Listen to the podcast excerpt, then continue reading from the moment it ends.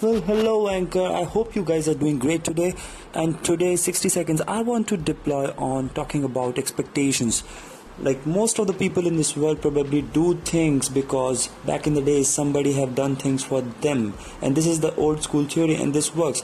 But right now, you have to deploy things without expecting anything in return from the others people because this makes you to the strongest position that you can ever be you can leverage the greatest thing is when you do things without expectations because this is how the businesses will work. Like if you really want to uh, want customers to buy a product you just have to first give give give give give and then ask. Like you have to give them uh, things that they want for the first five days and on the sixth day you can just say hey buy my book. It would be it would mean a lot to me. So this is how businesses works and i think this that's the future of business because that's how you're gonna create the legacy that you always wanted to. Well that's it. Thank you